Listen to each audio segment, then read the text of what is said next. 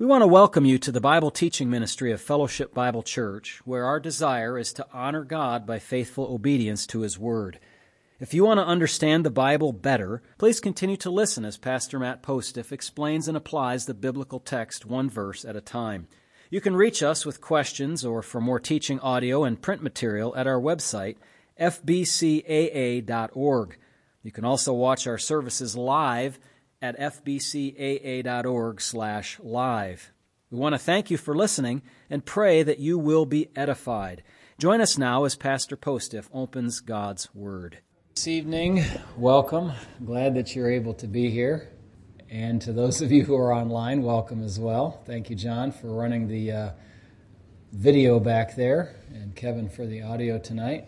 All right, are you ready to go upstairs for Truth Trackers? Okay, well, oh, they could they could. We've had a request that they would listen to the uh, testimony, so let's do that. I'm going to ask Ben to come straight away because those kids really want to run. so we'll have him uh, listen to Ben's testimony, and then we'll uh, we'll share another testimony or two. But after Ben's testimony, you can be free to leave. All right. So um, my testimony is not as exciting because uh, I was a bit like uh, David when he was going after the enemy. He left some of the troops to, you know, guard the stuff. Uh, so I, I, was the I volunteered to be the odd man out because there was five of us, and so I was alone in the square by the diag, um, passing out tracts, um, and uh, it, it, went well. Um, I, I, focused on just handing out tracts um, because I was by myself, and really to talk well with people, it helps to have, be with someone else, you know. um, and, uh, um, you know, the forecast was 50 50% chance of rain, and I prayed, and uh, rain did not interfere. We got some light sprinkles, but no big deal. Um, yeah, and uh, uh, it was real encouragement. To, there was five of us, and I've been praying for the Lord to raise up evangelists among us because it's really a really important mission of the church. Um, and Jesus said, "I, you know, uh, um, just as you sent me into the world, I send have sent them into the world." And to think that uh, how amazing it would have been when G- to be with Jesus when he came into the world and to experience the, the light of Christ and the love. And then to think that we are sent and into the world to reveal God, uh, not to that magnitude, of course, but in the same way. And uh, we, we need to be about that business. Um, uh, no, one thing I wanted to share is uh, um, Jansen's uh, uh, been teaching about uh, evangelism is very timely and stuff. And um, uh, one tip I have is uh, to think about your opening line. It's one thing when you're witnessing to coworkers and stuff, but when you're approaching complete strangers, you know, it helps to think about an opening line um, and, uh, you know, I just thought of Acts 17 and Paul, you know, I, I uh, proclaim to you the unknown God. That was his opening line, you know. And when you think about people are used to being approached by advertising left and right and we're people wanting to sell them stuff and pushing stuff on them and then here comes this guy talking about some man named Jesus, you know, it helps to have some kind of opening line to just kind of clear up like what are we trying to communicate here you know and uh, especially when you're in a square and people are on their way thither and the, hither and thither and don't have a lot of time to talk necessarily. Um, uh, but I, I, had also uh, to prepare i wrote a little track in my own words summarizing the gospel because uh, it's hard to if we, you know, memorize word for word a gospel presentation. It's best if it's in your own words, and that little exercise is just something that helps me, the way my brain works, to be prepared, especially if someone's just walking by and they have one minute to tell the whole gospel. And I was, thank the Lord, I, I was able to put that in use with a Chinese lady. Um, I'm guessing, although I have no idea, but based on her reaction, she may have never heard of Jesus before or any of this stuff. She was just uh, um, seemed to be totally unfamiliar with any of this.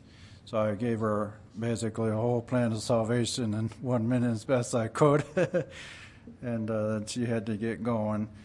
Um, uh, you know, uh, another thought is uh, perhaps you're like, uh, well, I'm not a super social. I don't have great social skills, so uh, I am not gifted at evangelism thank goodness we have people like Drew and stuff who are, and they'll take care of it all for me. But, well, I have news for you. God has called all of us to be evangelists in one way or another.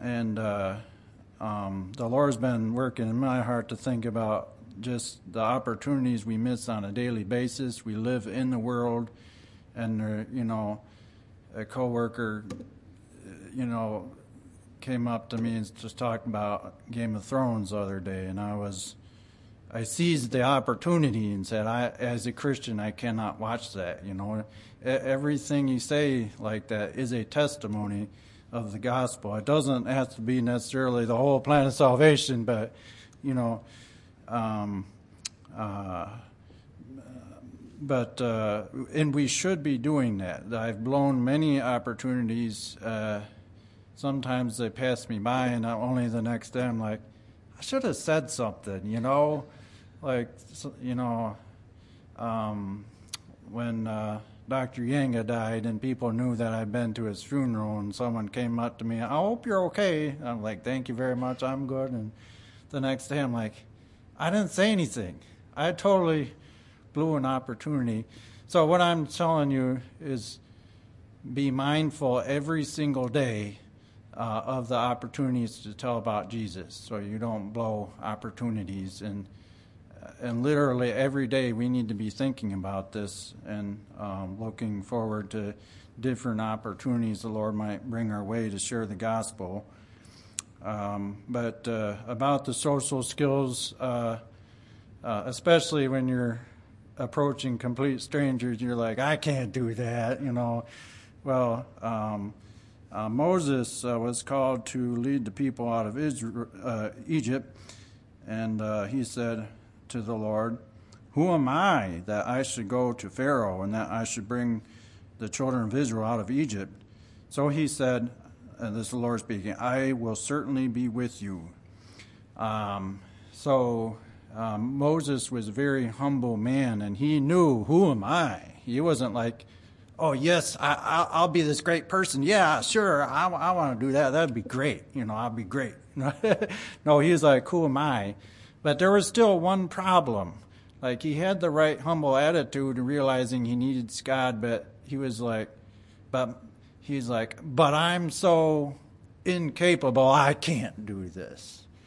And the Lord said, Who is the one who created the tongue? You know? and then there was a whole situation with the Lord providing Aaron to be a bit of a spokesperson. But, uh, you know, Moses later kind of matured in his faith and, and uh, no longer was saying, I can't. He would, instead, he was who would pray to the Lord when he had a problem and said, instead of saying he can't. And so, but you look at his biggest fear was he, he's uh, not good of speech. And I was like, well, that's kind of like me. Uh, in fact, my social skills are terrible. Um, people don't know it because I learn how to act normal, but like when I'm in situations that I haven't been in before, like I don't know, well, what do you say, you know? so I, I'm starting to pass out tracks, and George is like, you should like say hello and greet them, and then when they you know, make eye contact and, you know, you got their attention, hand them a track. I'm like, oh, that's a good idea. So I did that. Uh, anyway, all this to say the, the Lord can use you even if you don't have great social skills. Um, and uh, so I, am just very thankful for all that the Lord did, and I'm thankful for the Lord raising up evangelists among us. And I encourage you all uh, to be about the business of uh, making disciples of men. Sorry about being so long winded for some. No, I'm grateful, Ben, for what you said. Every word was excellent. That transparency was helpful because uh, probably 90% of us feel the same way about one or the other of those matters. You guys can go to the truth trackers now, please, if you want, want to do that still. Yeah. And uh, is there anyone? Uh, well, I'll just uh, I just say thank you again for that, Ben. That is excellent. Uh, you never know how a simple hello and a smile may grab somebody's attention because there are a lot of troubled people out there. You don't know what's going on in their life, but uh, you may uh, help them just by starting a conversation like that and being able to give them the words of life. Any other testimonies that anybody wants to share? A, uh, an anecdote from yesterday or another time? Uh, or, yes, I see that. I'm waiting and see if somebody else has something. Well, okay, Jansen, come again, please. Yes. No, don't worry about quick.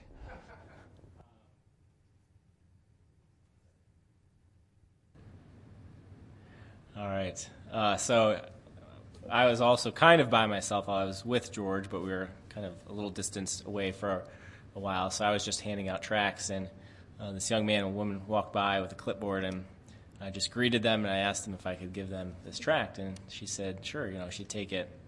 And then I proceeded to realize that they were also going to set up and have their own kind of, you know, handouts and stuff, and so and engage in pe- with people in conversation, and so um, after they had been kind of set up for a couple minutes, I realized I think they're advocating for uh, Prop 3. And so I just kind of engaged her in conversation and said, you know, oh, what are you guys doing? And she, um, she explained and um, she said, yeah, I, she said, I took your track and I, she said, I promise I will read it. She said, but I, I figured I wouldn't even ask you if you wanted to sign up for this. I already knew what you would say. And uh, but she didn't say it in like a in a derogatory way. It was just like she recognized, even from just the fact that I was there handing out tracts, that uh, we were not for that kind of uh, thing. And so it gave me an opportunity actually then to say why I wouldn't sign up for, for something like that or advocate. And I told her, you know, of uh, how we believe from Scripture that all people are created in the image of God and, and have value and, and worth. And, uh, and just had a nice little conversation with her and and then also with the young man that was with her as well. And so I don't know, you know, what seed was planted, but uh, I appreciated even just the testimony that we have amongst unbelievers, and in this case, you know, uh, uh, not an antagonistic one, but just a recognition that uh, we as believers uh, value life, and uh, I appreciated that. So. A very excellent testimony. Thank you, Jansen, for that. The Bible predicates of the unborn both sin in the womb, they're conceived in sin. We all are conceived in sin, and it predicates of each one life. Life. So you have a living human who is a sinner in that womb. So uh, snuffing that out is obviously murder. Thank you, Jansen, for that word. Uh, unequivocal. Uh, support. And that's a good word, too. Just being out there, like when we have the, the uh, booth at the art fair, that is in itself, even if you say nothing, is salt. You know what I mean? Salt is the preserving uh, element that the Lord talked about. If salt has loses its flavor, what good is it? Right? So we have to keep we have to keep that salt quality going. Anybody else? You may add to yours from this morning. Excellent. I apologize. This morning I was so caught up uh, with the, just the great joy I had with uh, the, the brothers going out. I, I, I, neglected to talk about some of the conversations that I had. And, uh, you know, like I, John and I, we talked to nine people. And each of those nine people, we asked them the exact same question. If you were to die today, would you go to heaven or would you go to hell? And, you know, you get, I love that question because you get a wide range of things and you get to know where they're at. Some like, um, I go to heaven. Why is that? Oh, I, I try to do good things. Okay. What are good things? Uh, it's, you know, what, what I or society think is good. Oh, okay. So Hitler thought what he did was good. Nazi Germany thought, as a whole, what he did was good. Was it good? The United States has a definition of good, and then the Middle East has a different definition of what is good. Which one's right? How do you know? I don't know. There's one way to know what's right and wrong, and that's God's Word. As we kind of keep pushing it back to that direction. There was one couple that we talked to that I asked that question to, and uh, it was a boyfriend and a girlfriend. And the boyfriend, you know, John stopped him, and uh, I think the boyfriend was really interested to talk, and the girlfriend's just giggling, like I can't believe we're talking to these people, you know, like I can't believe he stopped and talked to these crazy guys, and uh, the boyfriend was interested, and I asked him, if you were to die today, would you go to heaven or hell? Hell, hell you know, and the girl's just giggling. And I looked her straight in the eye. What about you? Where are you going to go? Heaven or hell? And she stopped giggling right away. And she kind of shrunk and said, Hell. Okay, well, that's a problem. we need to talk about that. We can't just blow it off, you know. And I, I, I talked about the fact that it's our, our mind so easily gets that, oh, you know, we have bad times, you know, time heals all wounds. But that's not true. You know, there's no end if you if you could go back in time, you know, and and tell people don't don't go into the twin towers on 9/11. Don't don't join this plane. That's why we're here because we we care. We we love. So of the nine people, we asked that same question and we told them the same thing that we're here because we love and we are concerned. And that all the nine conversations that we did have, I mean, I think John can agree with this. They were they were pleasant and they they thought one, one girl, you know, was walking by. May I offer you a track? Uh, what's it about? Uh, eternal life. No, I, am good, but I, I respect all religions. I don't need to take a track. Okay, what does that mean? What do you mean by you respect all religions? Oh, and so we, we started talking. And in our engagement, she said, okay, I'll take a track. You know, it, it was just my, my goal is, is just grab them. Let's, let's just have a dialogue. Let's have a conversation. Because in that, then people will start to kind of start to think about things. And I think that the interactions we had yesterday, uh, they thought about it. I think they felt challenged uh, because they did. I did get a couple remarks from them saying, "Well, that's that's a really good point. That's a good question. I don't know the answer to that." And so, kept trying to point it back to Scripture and urging them to read the track and our website and whatnot. So, wanted to share that portion. Drew, excellent. Again, thank you. Anybody else? Question. Yes. Question uh, Do we have something that folks can scan on their phone? And yes, we, we have designed a QR code. Uh, maybe some years ago when they first came out, and then more recently, uh, I think in, uh, with the art fair, didn't we? Yeah, with the art fair. Yeah, I was on the booth there. Um, so we could actually print that out or make another one and have it point to a page on the website that would just take them right to a gospel presentation. It's uh, easy. Yeah. You just have to do a little legwork for that. Maybe print out a laminated page that folks can carry out on campus.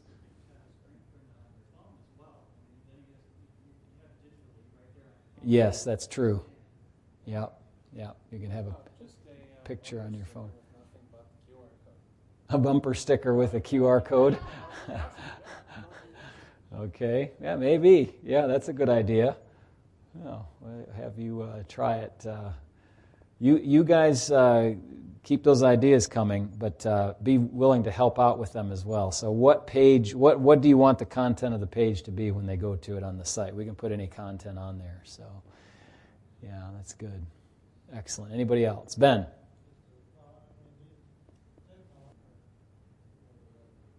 Yeah, for a good for some context, that scanning or digital kind of stuff would be good. Ben is pointing out that we really want to focus our attention on interpersonal interaction with people. Certainly, uh, information, tracts, pamphlets, things, those do have an impact and have had in the past, but uh, we need to share with people the, the gospel.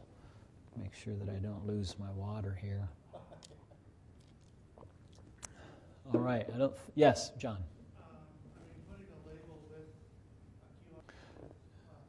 Yes, so on the back of our, our tracts, we have a sticker that has the church website address and uh, uh, name and phone number. So, um, so we do have something there.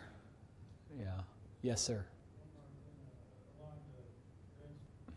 Well, that's the thing. Uh, ben is saying that uh, you know it's not the not the greatest idea to go chase people down, but you know what? You, if you have the heart for them like the Lord did, you almost want to do that. You want to help them. You want to say, "Look, look at me. You are going into a Christless eternity. Do you know what that is?" Well, let's pause and pray for those that we. Um, contacted yesterday, these men at least, uh, I should say, not me included this time, but let's pray. Heavenly Father, we want to pray for those people that have been mentioned this evening, the conversations that were had and uh, by uh, Drew and Ben and John and George and Jansen. thank you for their efforts. Thank you for putting it in their hearts to go and do this work It was a great encouragement to my soul to hear of all of this. And Lord, we give these reports not to uh, pat these men on the back in some special way or give them uh, props, but to recognize that the ministry of the church is this to make known the name of Christ. And they were our missionaries yesterday, an extension out of our ministry to carry out this purpose. We're called to make disciples of all the nations. And in fact, all the nations come to towns like ours because of the university. And we have a ready made opportunity to do that. So we ask for your blessing and help in all the different uh, opportunities that we have. The brainstorming, thank you for all of that. We're here, Lord, to remember your work. And uh, part of that we feel this evening is to proclaim it to others. And uh, we do indeed thank you that that happened. I pray for that couple where the young woman was giggling and then was caught up short when question came to her that this was no giggling matter. Uh, Lord, for each one, may they recognize that the answer, heaven or hell, is crucial.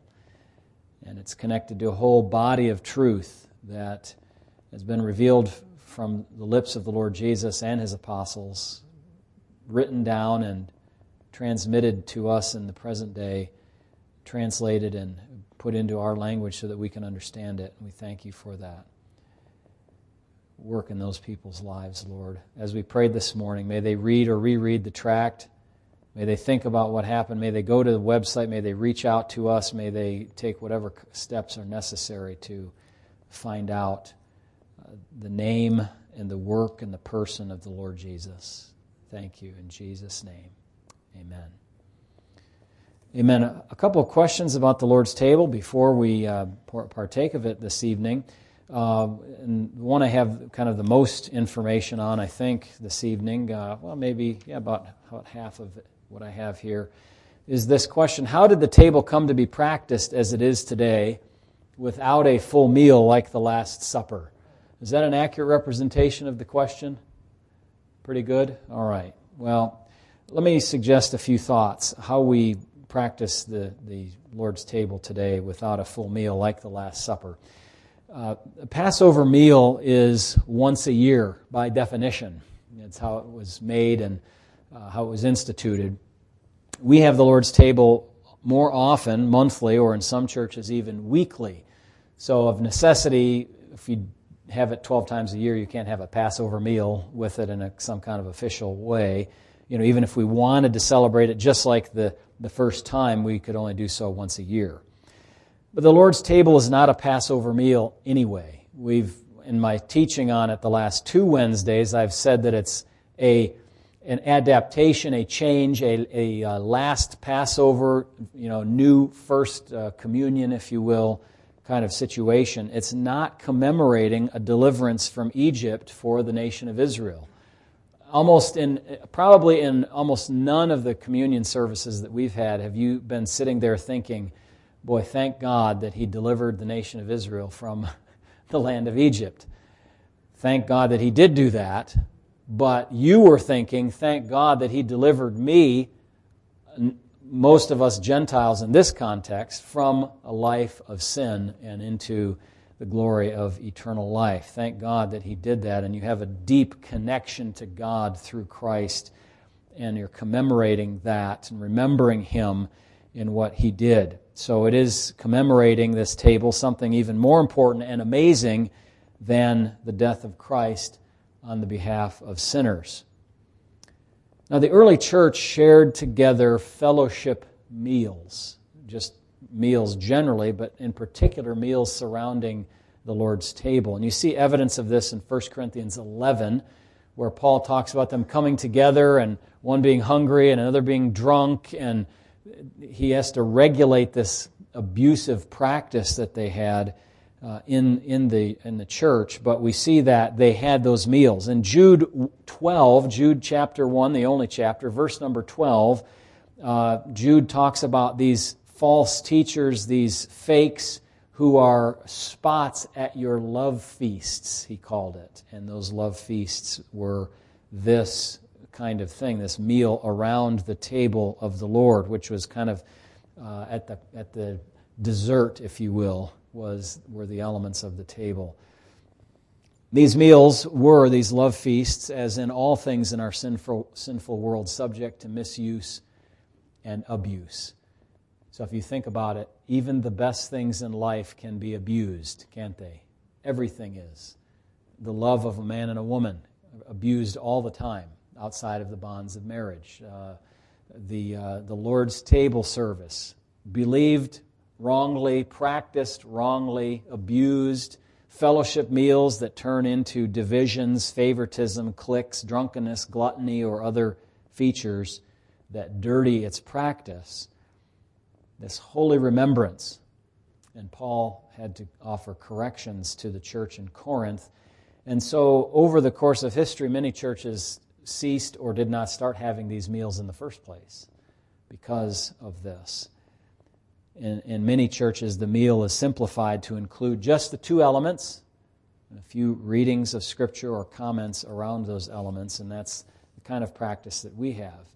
Now, let me modify that just a little bit by saying in our church history, we often would share potluck meals on the first Sunday in the afternoon at noontime, 1 o'clock, and then a few hours later come and share the Lord's table. So there really kind of was a uh, communion meal and then capped off that evening by the Lord's table.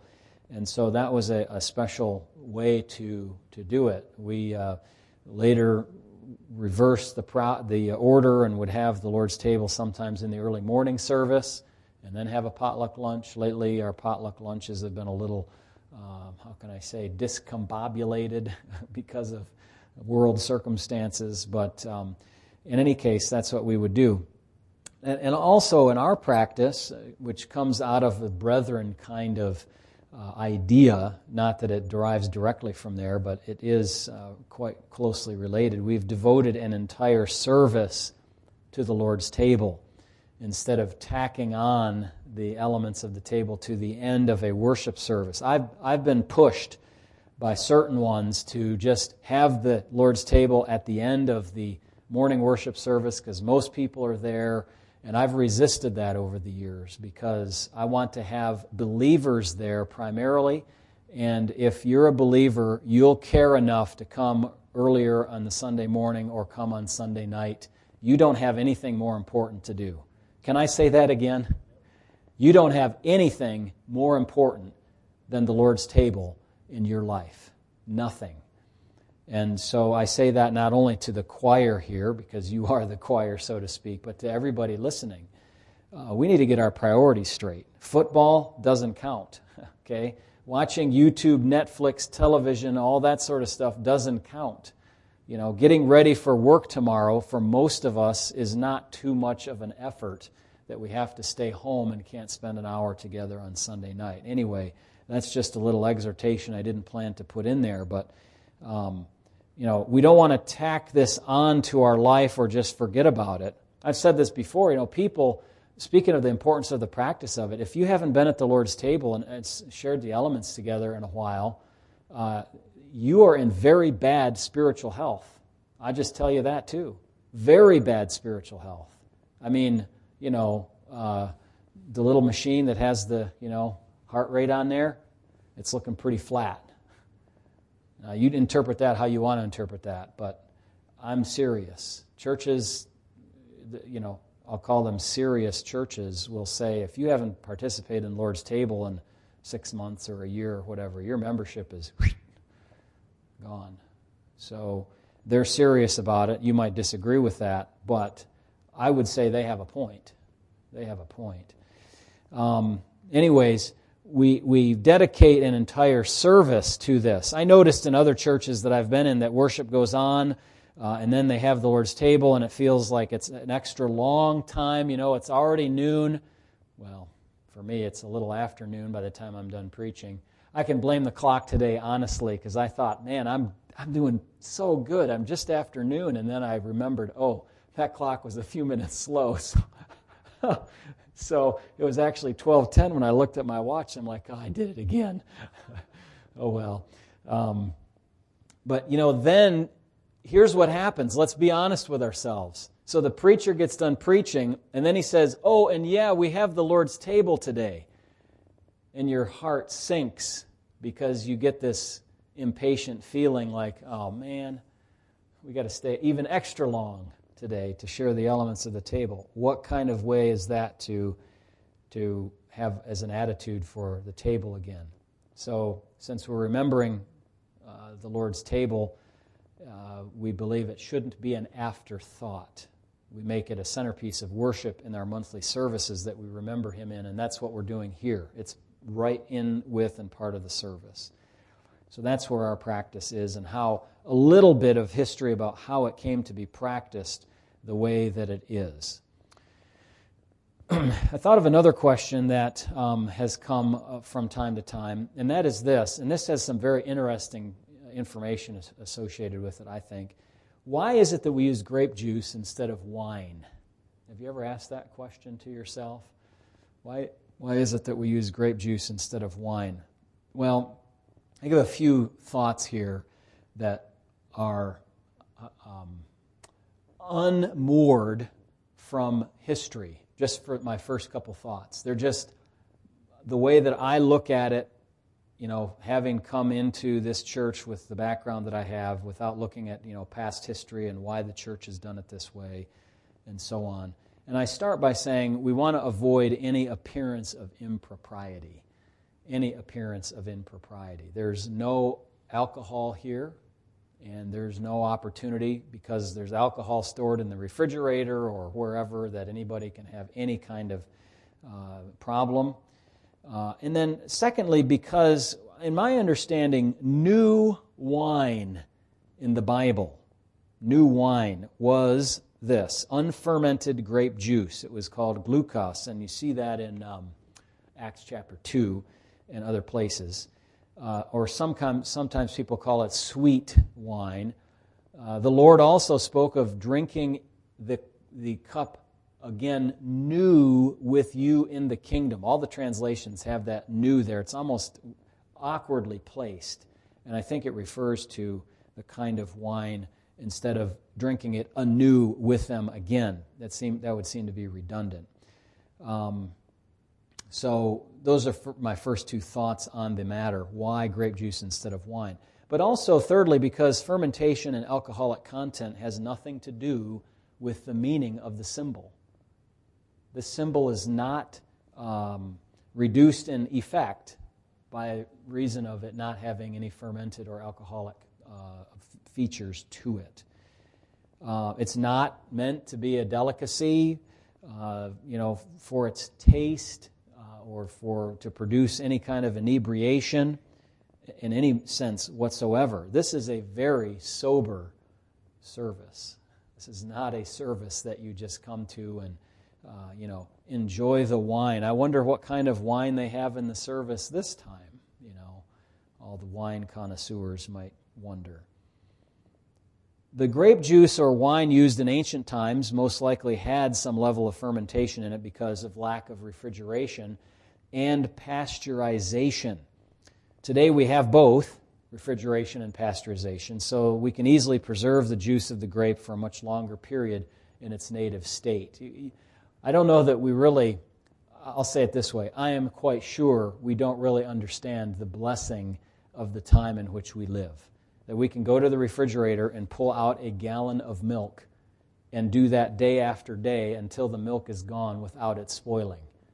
Or the grape juice. You know, you can buy grape juice not refrigerated at, Costco in these monster containers, you know, 100% grape juice. And well, we like to refrigerate it, you know, but it's stored like without refrigeration. How is that even possible?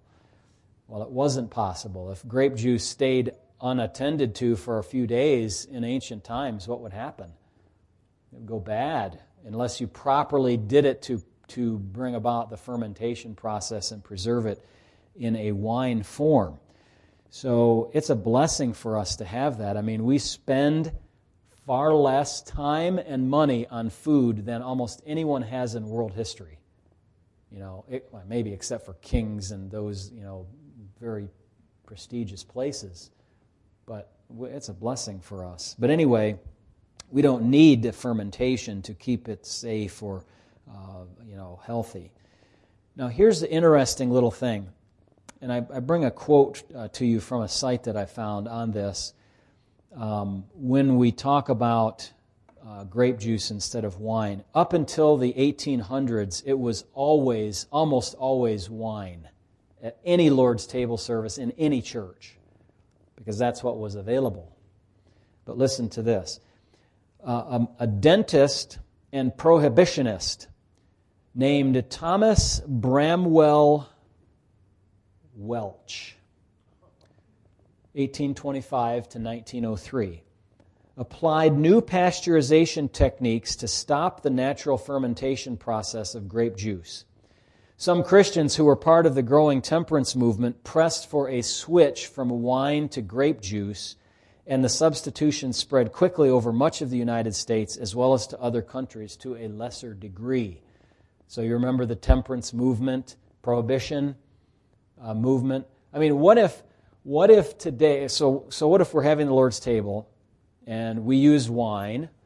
And, and I'm not saying that churches are, you know, terribly wrong to use a little bit of wine for their, their cup. We don't do that, and we believe that we have a sound reasoning for that.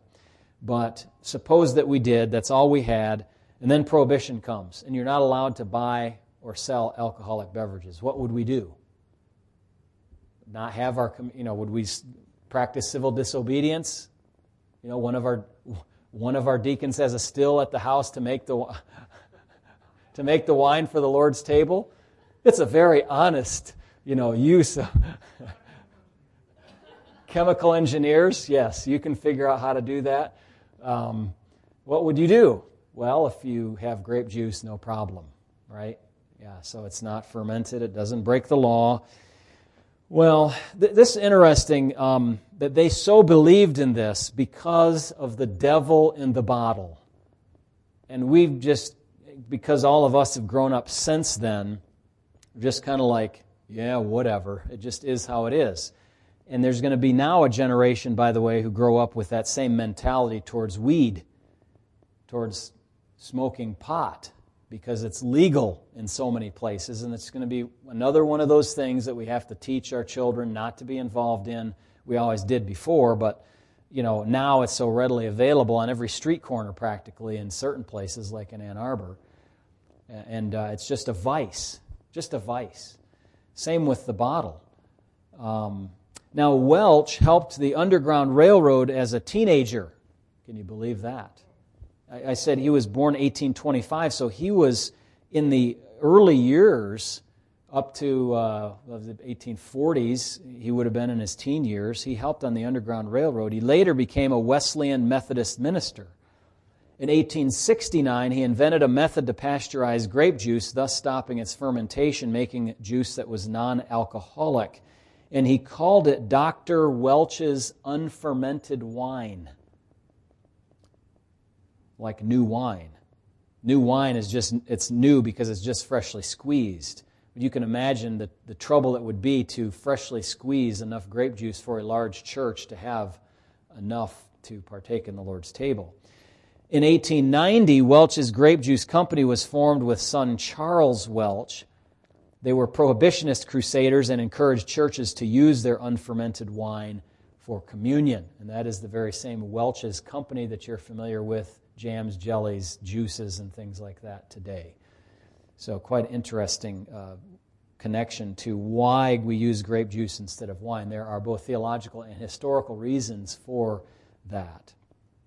Why grape juice at all? Um, you know, it, if you look, think back with me to Exodus chapter 12, where the Passover was established. Do you remember them saying anything about wine there? There's nothing about wine in Exodus 12. So, where did that come from? Where did it come from? Well, it's a later uh, addition to the Passover Seder celebration, the number of cups, the symbolism invested in them by those who practiced it, and so on. Um, so, they're not that way because of biblical command, as far as I can tell. But grape juice is a very fitting symbol because it reminds us in its color of the cleansing of the crimson flood that we have been washed in in the blood of Christ. And so, thus, the grape juice is a fitting symbol for what the Lord wanted to convey to us, which is that He wants us to remember our connection. Remember what we said from last Wednesday? Remember our connection to Him and what he accomplished on our behalf. We thus proclaim the Lord's death until he comes. We recognize that his blood was shed for many for the remission of sins, and that's what we're going to remember just now. What I'd like to do is to close our portion of time here in the Word with a little moment of silence. I'm going to step aside from the pulpit here. We're going to ask um, you to just pray and reflect, meditate for a moment. And then after that, uh, I will come. We'll close this portion of the service, close the live stream, and then we'll have our uh, share, share the elements together. So just take a moment, please.